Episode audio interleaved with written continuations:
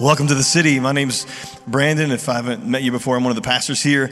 And uh, thank you for coming on, on Super Bowl Sunday. Uh, you know, for, for many of us, it's a day of mourning. Um, a day Chiefs fans wonder what in the world happened, like the Bengals. If you're not into football, humor me for just a minute. We're going to talk about this, okay? The Bengals. The Bengals. Uh, you know, you, you do have Joe Burrow, though, on the other team. And, you know, he's pretty amazing. I looked up some facts about him, some stuff I didn't know. Maybe you haven't heard him too. But first of all, when, when Joe was born, he, he drove his mom home from the hospital. I don't know if you guys have heard that one. He can dribble a bowling ball, uh, he can divide by zero. And actually, Superman owns a pair of Joe Burrow undies. And so he's pretty amazing, right? That's what it takes to beat Mahomes, I guess, you know?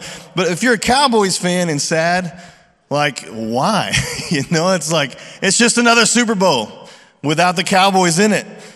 I mean, if you're upset that the Cowboys aren't in the Super Bowl, you haven't been paying attention for the, for the past 30 years because it's, it's, it's the same song over and over again. Uh, but, but today, before all of that, we're going to talk about Luke. You know, we've been in the book of Luke for a while. It's been amazing. Uh, again, I want to encourage you to jump on the app and catch up if you're behind. If you've missed any, you can watch all of the messages there. Um, but it's been great. And again, I say this every time I get to speak, but it's, it's been life changing for me doing this thing verse by verse, chapter by chapter. I'm falling in love with God's word like never before. I was raised in church, I've heard a million sermons. Uh, but there's just something about getting down into the to the, the meat of the text and, and just letting it change your life. It, it's, it's been life changing for me, and I hope it's been for you too. And it really is our prayer as a church that your heart, your hearts would be drawn to Jesus. That, that your love, your devotion for God and for following Jesus would grow week by week by week as you study, as you learn, as you apply this stuff to your lives. Last week, Clayton talked about Jesus healing the leper and the paralyzed man, and it upset the Pharisees. And uh, we're going to have more of that today. A lot of upset Pharisees. It's going to be it's going to be awesome. So we're going to be uh, chapter five in Luke, verse twenty-seven. If you want to turn there, the best way to do this is is through our app on message notes. The verses are there, the points are there, some fill in the blank stuff. It's pretty cool. So uh, I asked today Wade to come read our scripture for us. So if you guys would, would stand just in reverence for God's word, and uh, Wade's going to read. Hello, City fam. My name is Wade Brown. Uh, you may not know me, but you probably know my better half, Amber Brown, is our family pastor here at the city. Uh, I'm pretty lucky to be married to her, but uh, I volunteer primarily in the kids' ministry. It's been a blessing to me, and if you uh, feel called we can always use more help as well. So if you'll read with me Luke 5 27 through 32. Later, as Jesus left the town, he saw a tax collector named Levi sitting at his tax collector's booth. Follow me and be my disciple, Jesus said to him. So Levi got up, left everything, and followed him. Later, Levi held a banquet in his home with Jesus as the guest of honor. Many of Levi's fellow tax collectors and other guests also ate with them. But the Pharisees and their teachers of religious law complained bitterly to Jesus' disciples. Why do you eat and drink with such scum? Jesus answered them Healthy people don't need a doctor, sick people do. I've not come to call those who think they are righteous, but those who know that they are sinners and need to repent. Awesome. Thanks, Wade. You guys can have a seat. So here we are. We just had Jesus heal the leper, heal the, the paralyzed man. He leaves that place, and he's got this uh, mob of people following him again. This is kind of the, the story of his ministry, right? He performs miracles. People want to see what's going on. He teaches, and he, he tries to, to open their eyes to the kingdom of God, and, and he kind of moves from place to place. But this particular day, he had a divine appointment to keep. He, he saw Levi. Some translations say that he noticed him. He, he gazed intently at Levi, who was a tax collector. And so, just to kind of clarify, because uh, I might say the wrong name or get confused, like Levi is Matthew.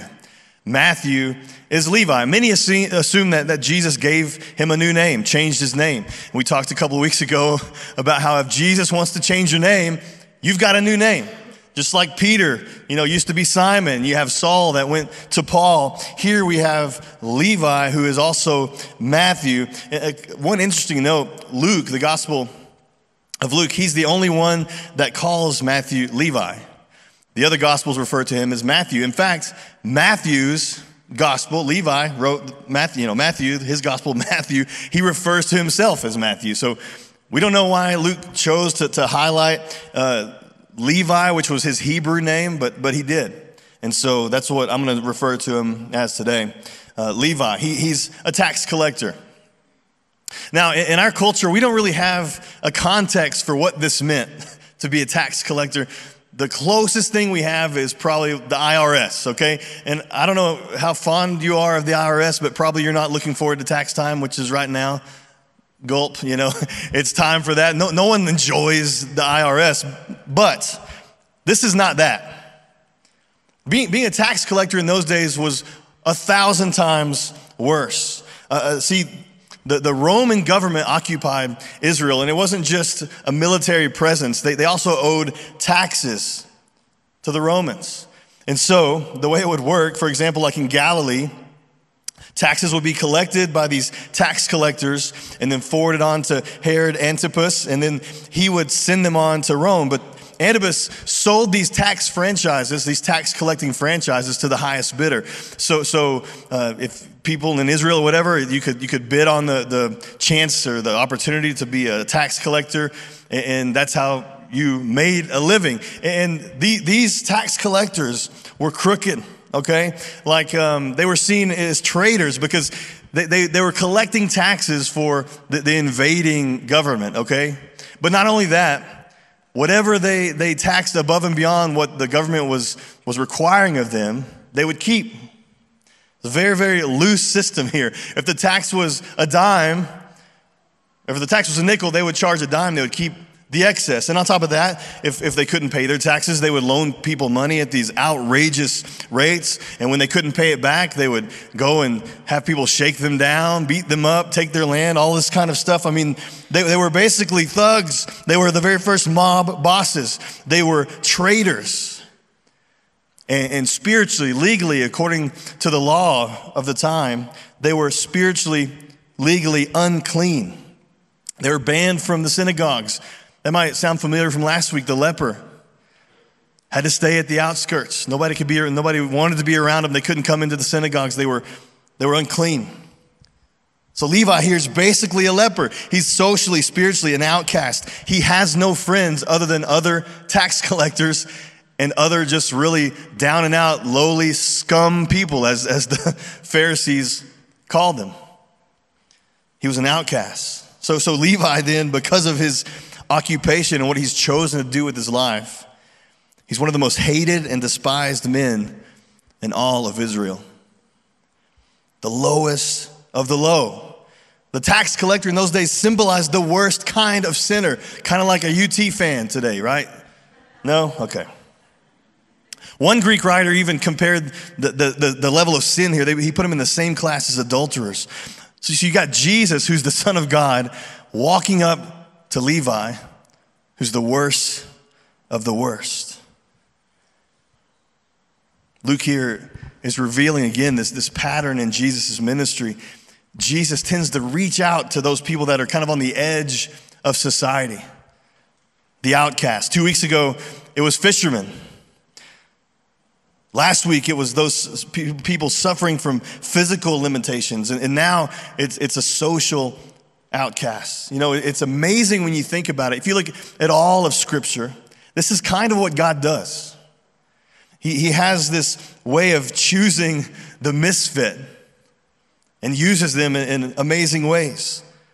It's almost like he, he looks for the least likely to succeed and, and is like, that's, that's my man right there. And we're going to we're gonna use him to do amazing things. And that's how he's, he's done all of this throughout Scripture, built his kingdom on people just normal people doing extraordinary things because of God working through them.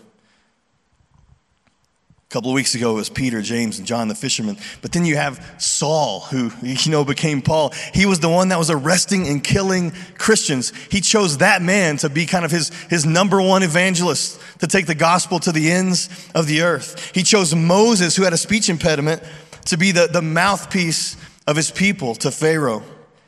He chose David, who was a shepherd boy and was the least qualified of all of his brothers. He chose him to be king, and he was in Jesus' very bloodline. He chose Mary, Joseph. They were extremely poor, just normal people. The very first people to hear of the birth of Jesus was shepherds in a field. And you think God can't use you? He can and he will. 1 Corinthians chapter 1 verse 23 says that God uses the foolish to confound the wise so that no one can boast. See, it seems like people like this, people a lot like you, a lot like me, when we step out in faith, we're obedient to God. We drop everything and go with Jesus. See, we're the, we're the most likely in those moments to depend on Him. That's where God gets the glory. See, God sees not just what we are, but what we can become. It's almost like a sculptor looking at a hunk of clay there, like they, have the, the, they can see what's ahead for it. And that's what Jesus does here with Levi. He saw something in Levi that no one else saw. And here, here's Levi sitting in the tax collector's booth. He's right in the middle of, of his sin, right? I mean, he's doing the very thing that makes him an outcast. And Jesus walks straight up to him and initiates this this encounter. I mean, this is a very controversial situation. But Jesus walks up, verse 27 again. He says, Follow me and be my disciple. So Levi got up, left everything, and followed him left it all and followed him. This is another theme we can start to see with disciples that d- decided to follow Jesus. Like the fishermen a couple weeks ago, they, they left their boats, they left everything, they left their families, they, they followed Jesus. Just like last week, the paralytic on his, his pallet, he gets up, takes his mat, and goes. He's healed. And Levi here responds to Jesus' invitation. He leaves his career, his financial security behind to follow Jesus. More so even than the fishermen. You remember the fishermen walked away from, from their boats, but they didn't light them on fire. If this Jesus following thing didn't work out, they could have always gone back to fishing. Not so with Levi. See, Levi had this position of tax collector. It was highly sought after. The second he walked away from that, the higher ups would have put someone else in his place. Like there was no coming back for him. When he chose to leave everything and follow Jesus, he was making a final, a permanent decision to lose everything. So, what does that tell you? That tells you something happened in his heart. Like there was a miracle that took place in the heart of Levi. You had this tough, hard nosed mob boss kind of guy who, who turns into this humble man. Here's, here's a fun fact there's no record in any of the Gospels of Matthew speaking and in his own gospel, the Gospel of Matthew, he refers to himself only two times in this instance where Jesus called him and in just a list of the 12 disciples. And even in, in his description of himself choosing to follow Jesus, he makes no mention of the fact that he walked away from everything. Doesn't even mention it. It's a sign of humility. This traitor, extortioner, robber, outcast sinner becomes an apostle, an evangelist of Jesus Christ. He, he, walks away from this temporary career, right, but gained an eternal destiny. He gave up material possessions, but he gained an inheritance that will not fade away. He lost sinful relationships, but he gained a friendship with Jesus. And eventually, you have Levi, who's given the name Matthew. What does Matthew mean? Matthew means God's gift. God's gift. That was the opposite of what Levi was, right? But because of the miracle Jesus did in his heart, he's God's gift now. Jesus, he, he's saying, listen, Levi, I don't care what you've done. I don't care what they've labeled you. I don't care what they think of you. I will remake you. And he did. Levi's life is changed. So then what happens next? Verse 29. Later, Levi held a banquet in his home with Jesus as the guest of honor. Many of Levi's fellow tax collectors and other guests also ate with them. So Levi, the first thing he does, he hosts a party, a banquet. He invites all of his friends. Who were his friends? Tax collectors and other questionable people, sinners, just like him. And the purpose here was he wanted to introduce them to Jesus, to this guy that he's, he's about to give his, his whole life to, right? The guy that changed his heart. He's paying for all of it. He's turning his resources over to Jesus. He's throwing this massive party. He's saying to Jesus, Listen, all I have is yours. I, I want to introduce my friends to you. And another thing about the culture there and the context here, this wasn't just a dinner, a banquet, a, a party. In those times, the Jewish culture, like eating a meal with someone was a huge deal. It was, it was a huge sign of, of intimacy, the deepest kind of intimacy, of friendship, like you were breaking bread together. You remember in um, Revelation chapter 3, you have Jesus talking to the church in Laodicea, and he says, Behold, I stand at the door and knock. And if you open the door, I will, I will come in with you and what? We're going to sit down and eat together at the table. He's describing here the beginning of an intimate relationship with Jesus. This is what's going on here. He's sitting down with these just people with horrible reputations, doing everything wrong, and he's breaking bread with them. I mean, to, to any Jewish person that, that knew anything about the law, this would have been so, so offensive. It's like Jesus saying, hey, we're, we're becoming part of each other here. We're starting a, a friendship. So, first, Jesus, he's saying he's God, right? And he has the, the ability to forgive sins. And now he's sitting down with these sinful people. Something's got to give here. And it, of course, upsets the Pharisees. But the Pharisees and their teachers of the religious, religious law complained bitterly to who? Jesus? Oh, no. To his disciples. Why do you eat and drink with such scum? Such scum. They were ticked off. They were complaining to the disciples. This guy that claims to be the Son of God, he has some really sinful friends, you know? But, but here's the thing about the Pharisees all throughout Scripture, you know, Jesus is calling them out, and he's calling them snakes and all this stuff. We like to, to jump on and, and pile on. But did you know that we're not that much different than they are? Like all of us, every single one of us, our tendency is to default to, to this religious spirit, this rule keeping. We all have a tendency to be a little self righteous See, where there isn't truth, there's rules, and then there has to be rule keepers. That's what the Pharisees were. That religious spirit, we, we all have a tendency to kind of drift that direction if we're not careful. How many of you have heard stories about someone being ostracized, maybe kicked out of a church because of a divorce or a pregnancy or some kind of sin issue or, or, or something like that? I'm not talking about church discipline here, right? We all need church discipline if you know if we're struggling with something i'm talking about the people of god turning their backs on somebody that needs them this is the face of religion and jesus he ain't about it in contrast he sits down to dinner with them an intimate gesture and the pharisees here the Pharisees avoided sinners at all costs. Like they didn't even want to, to give the suggestion that they endorsed those people. So they, they kept their, their distance. The, the Pharisees preferred a level of quarantine from sinners. That word means something to us these days, right? They wanted them away from them.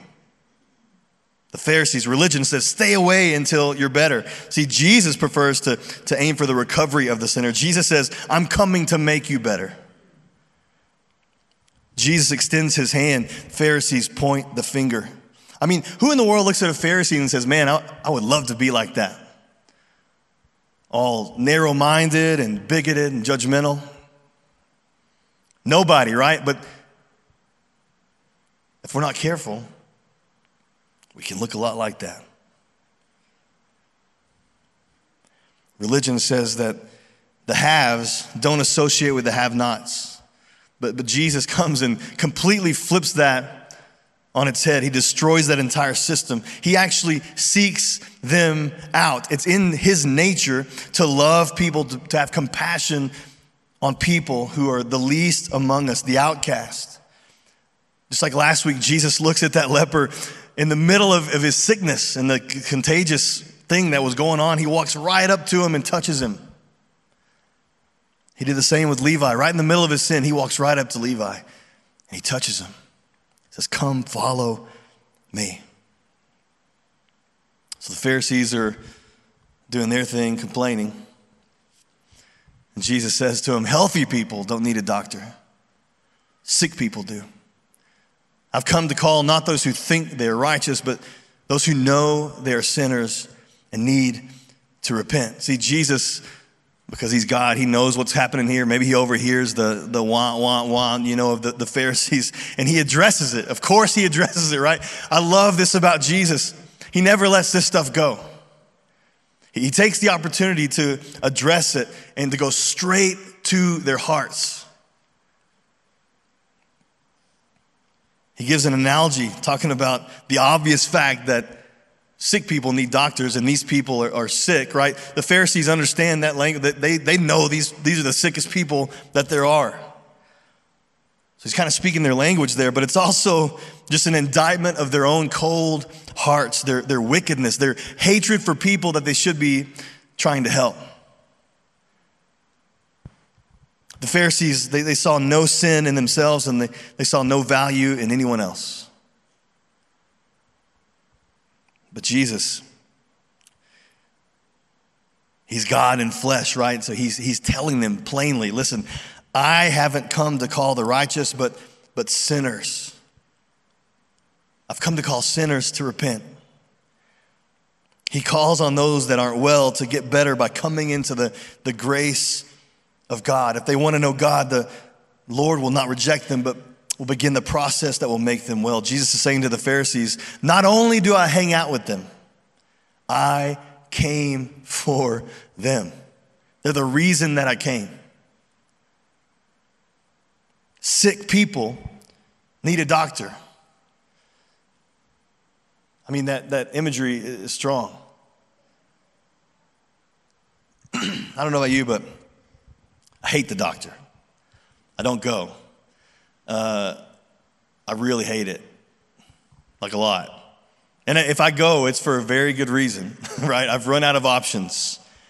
Eh, you know, a couple of months ago in October, actually, I had this episode during the night where I woke up and I couldn't breathe.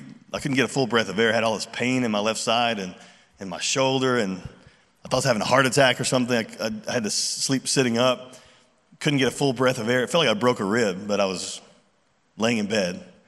Um, and I didn't know what was going on. So I dealt with that for a couple of days before I was like, I probably should go to the doctor. so I did. And they ran chest x rays, and everything looked fine, and didn't know what was going on. Gave me some steroids and antibiotics, probably some kind of infection or whatever. And so the pain kind of goes away, but still shortness of breath. I, I can't, just walking across the house makes me winded, you know, can't breathe enough to, to sing right. It's, it can't get enough air in my lungs to even yawn. I mean, it's the weirdest thing. Months go by. Saw four or five doctors. Finally, do a, a CT scan, and it comes back with I have all this fluid built up in the lining of my lung, and um, pressing, kind of pressing on it, and uh, ended up having to go to the emergency room went through all these scares of, of uh, something went wrong with my heart. Some, maybe it's a, some kind of blood clot situation. I went through a little bit of a cancer scare. And then at the end of the day, they're like, we don't know what's wrong, uh, but something caused it. Let's figure it out, right? So we start, uh, I, I, they drained a couple of pounds of fluid from my chest cavity, basically, and sent the fluid off to, to test it. No infection. Um, finally, long story short, we figured out that I had a, an allergic reaction, not a side effect, an allergic reaction to some medication that I was taking. That was helping in other ways, right? But it was making me sick. I mean, without the doctors, I would have, I'd have no idea, right? No, no idea what was causing it. I couldn't have gotten rid of it by myself. I, I couldn't do any of it on my own. And I was the one taking the pill that was making me that way. I, there, there was this one point I remember sitting in the hospital bed taking the pill that was keeping me there. I mean, how much sense does that make? What's our sickness as human beings? We all have it, born with it. Sin. Sin is our sickness. You are S I N positive. I hate to tell you. From birth, you have a problem. You, you can't do anything with it on your own. That's why Jesus came. He came for the sick to seek and save those who were lost. How do I know you're sick? Because I am too. we, we have this problem where we're not perfect, but God's standard is perfection. See, see, some of you keep running from God, doing things your own way, and all you're accomplishing is keeping yourself sick. You're running from the only one that holds the cure. At the city, we have something called the City Seven. Seven foundational truths, right? Why we believe what we believe. We cover one every single week. This week is number four. Can a person be good enough to go to heaven? No. Because Jesus rose from the dead, proving he is God. I believe a person is saved by grace alone, through faith alone, in Christ alone. You can't be good enough. You can't. There's nothing you can do to solve this problem on your own. It's only through faith in Jesus. And God's grace comes into your life. He forgives your sins, He takes care of your sin problem, spiritually heals you so that you can have a right relationship with God, something you cannot do on your own. God, though, He seeks people that, that are truly repentant not the hardened, self righteous people. See, it was the humble, repentant tax collector that ended up standing before God righteous that day. It wasn't the self righteous Pharisee. The truth is, God can't save those who refuse to see themselves as sinners, who ignore or gloss over or trivialize their sin.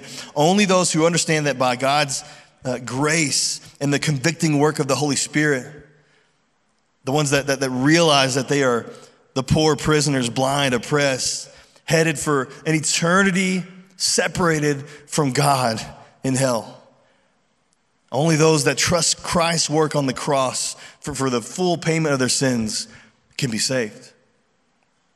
Jesus calls on us to repent. What does repent mean? Repent means turn from your sin, turning towards Him. It's, a, it's a turning that results in a different kind of life.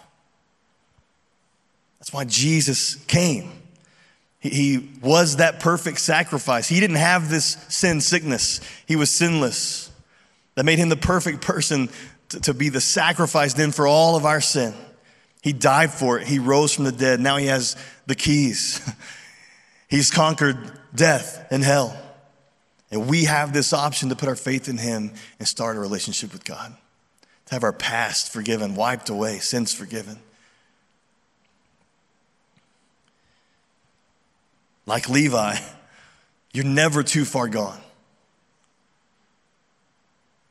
Let's see that again. You're never too far gone. God looks at you and He's like, I know you've messed up. I know what they say about you. I know what you label yourself. I know the weight that you carry around, but that's not who you are. And he says, if, if you'll let me, I will remake you. Something new. If you haven't made that decision to go to the doctor,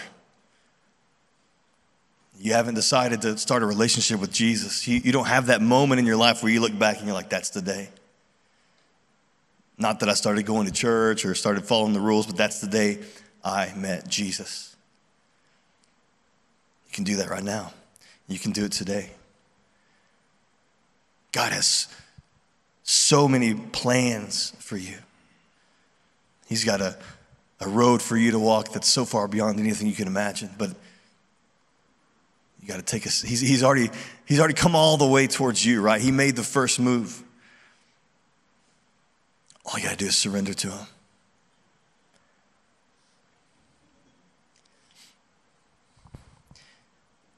A couple of takeaways today before we go. The first one is this Jesus took sinners to dinner. You've heard this language before, we, we use it a lot, but Jesus took sinners to dinner. He hung out with them, he invested in them. See, true Christianity has always broken down economic and social and ethnic and racial barriers. That's, that's what the church should look like. Why? Because that's what heaven looks like.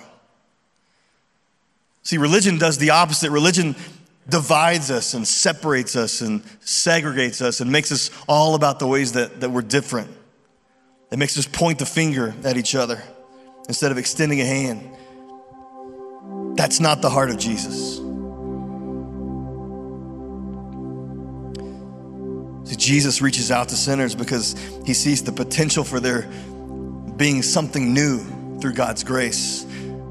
Yeah, Levi and Jesus, they're, they're sharing this, this table with the worst of the worst. Religious people, though, they, they don't do dinner with sinners, they want distance.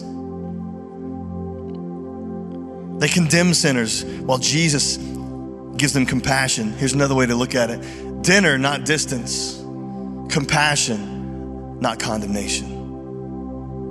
We shouldn't, as Christians, seek to isolate ourselves and quarantine ourselves from the bad sinners.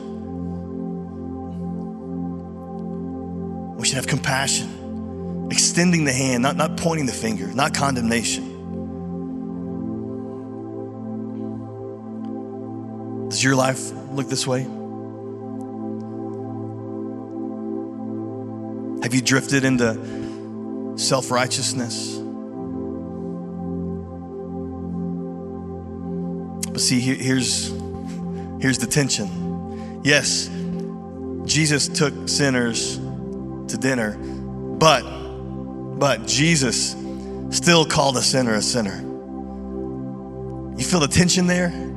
Like they seem like they don't go together because in one hand, he's hanging out with them. He's, he's having this intimate meal with them. He's saying like, listen, we're, we're together in this. But at the same time, he still calls a sinner a sinner. He's sitting there surrounded by sinners and in front of all of them, he calls them sinners. He calls them sick.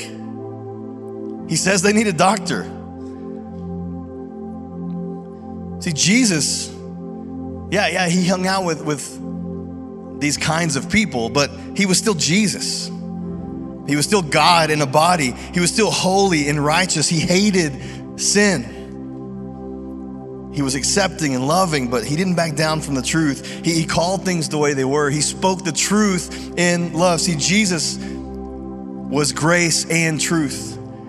These two things that feel like they're on opposite ends, like he was full measures of both of them. And this is something we can't do very well on our own. We, we need to try, though.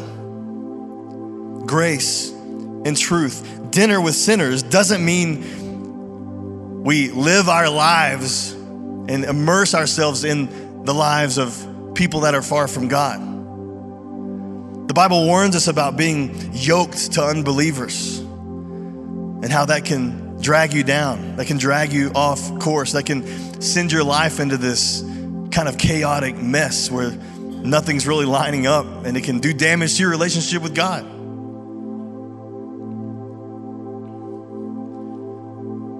What we need most of all as believers is, like we talked about earlier in the service, community with Jesus followers that we can do life with and serve Jesus with. But we also need to carve out time to go fishing,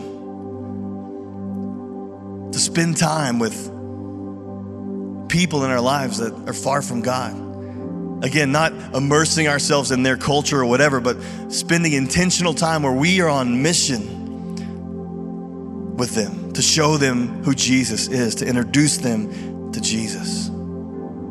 It's a both and. That's, in fact, that's the big idea today. It's introduce sinners to the who that came for you. Jesus. He came for you. He initiated the relationship with you, just like he did with Levi. And you know what, Levi at that, that banquet, he didn't stand up on the table and be, be like, all right, everybody, this is Jesus. Here's the new list of things that we can't do. Here's another list of things we got to start doing, right? Clean it up. People are watching, you know. He didn't do any of that. What did he say? This is Jesus. He changed my life. See, he introduced them to the who. We want to be known for the who, not what we're for or what we're against. We want to be known for the one that we follow. Living our lives for Jesus, living kind of out loud on display for all to see. A true Jesus follower. Not this weak cultural Christian stuff where we dilute the gospel down to something that we just do a couple of times a month, you know? You remember the story of Jesus and the, the woman at the well, the Samaritan woman. Samaritans, there's another group of outcasts. The Jewish people hated them. There's the same sort of reaction here to the tax collectors. I mean, they were despised. It, if you're if their town was on your way to where you're going, you, you went around the town. You didn't go through it. But Jesus, scripture says, he had to go through Samaria. He, he didn't have to. He chose to. He walked straight to the middle of town, straight to this woman who, in the middle of the heat of the day, was drawing water.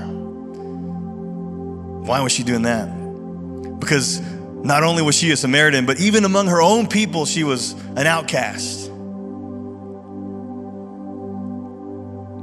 Sinful woman. He goes up to her and he starts this conversation, and they're talking about water, and he, he talks about his, his living water that he offers. You drink from this well, you will never be thirsty again. And her eyes are open to who she's with. And she's changed. And she runs into the village to, to, the, to the very people that are pushing her to the outskirts and says, You have to come see. Come, come look at this man who told me everything I ever did. She introduced them to the who that changed her life. That's what our lives should look like. But see, I, I, think for a lot of us, especially if you've been a Christian for a long time, you know, you, you have that moment when you, you get saved and the fire's burning bright, you know, and you're just on fire. Just telling you, you just want to tell everybody about what Jesus did in your heart. You know, for some of us, that fire fades over time. It dims. Our hearts grow a little colder.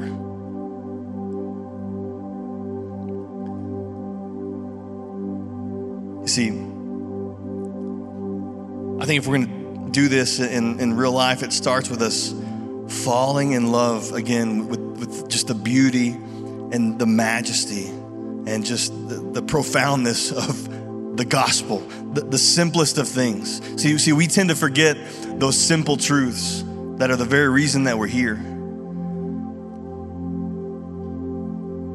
And I think we, like David, need to cry out to God God, restore to me the joy of my salvation. Like burn bright in me. Has your heart grown cold? When, we, when you hear the, the truths of, of, of the gospel and what Jesus did for you, I mean, you think about what he's brought you through. Think about how your life has changed because of your relationship with him. Think about answers to prayer. Think about all the things he, he's done for you. The most important thing being obviously dying for you in your place so that you can spend eternity in heaven. If, if those things hitting you doesn't do something in you, something's wrong.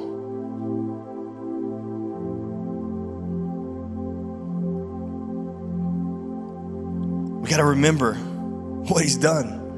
We got to have, a, we, we want to be that city on a hill, right? That can't be hidden. We want our lives to shine bright for all to see. Because when that happens, when Jesus shines through us, guess what happens? People are drawn to that. Are you, are you, are you living on fire for him or are you just God, you know, boxing him in and put him on the shelf and, you know, it's just something you do. You, you can't really have it both ways. So we're about to do, we're about to sing and we're singing a song that's new. You just sang it earlier. We're going to do it again. And I want you to, to really ask God, again, like David did God, search me, search the innermost place. Find anything that offends you. And just, just ask Him, God, what, what are you saying to me? Has my heart grown cold? What are the things that's drawing my heart away from you? Just ask Him, man, light me up. Fill me with your spirit. I don't want to miss what you've got for me. God, I don't want to sleepwalk through this life anymore.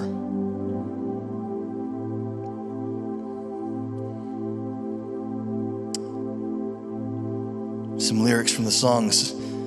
Some imagine you are a distant and removed, but you chased us down in merciful pursuit. To the sinner, you were grace, and the broken you embraced. And in the end, the proof is in your wounds. Blood and tears, how can it be? There's a God who weeps, there's a God who bleeds. Oh, praise the one who reached for me. Hallelujah to the Son of Suffering. God, I pray that today you would expose anything in us that doesn't please you. God, our apathy, if, if our spirits have been stagnant, if we're, we're in some kind of rut with you, I, I pray that you would light that fire in us again. God, restore to us the joy of our salvation. Remind us of just the, the, the, profoundness of the gospel that you made the first move when we were in the center of our sin, lost, turning our back on you. You made the first move. You still, while we were sinners, you still chose to give your life for us, not just all of us, but for us, for, for me. God, you saw me. And you remade me. God, wake us up. We don't want to be just, just taking up space on a pew. We want to be active in the kingdom of God, living for you, following Jesus. None of this cultural Christianity garbage. God, we want a real, authentic relationship with you, and we want to be passionate about it. God, we want others to look at us and say, I want that. We want to be extending our hand to those that need you, not pointing our finger. God, let our lives be marked with compassion for those far from you and passion for you, working in our hearts and lives. Change us, God. Only you can do that. You are the doctor. We can't do it on our own. So we ask you, God, to, to fill us with your spirit. In Jesus' name.